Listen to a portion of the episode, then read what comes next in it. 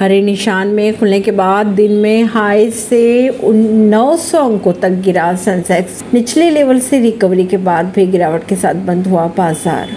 बाज़ार में बड़ा सहारा फार्मा सेक्टर के शेयरों से आज मिला है। निफ्टी फार्मा तीन फ़ीसदी को तेज़ी के साथ बंद हुआ। गुरुवार के कारोबारी सत्र की अगर बात की जाए तो शेयर बाज़ार बाज़ार के निवेशकों को मायूसी का सामना करना पड़ा। बाज़ार मुनाफा वसूली के चलते गिरावट के साथ बंद हुआ। परवीन सिंह नई दिल्ली से।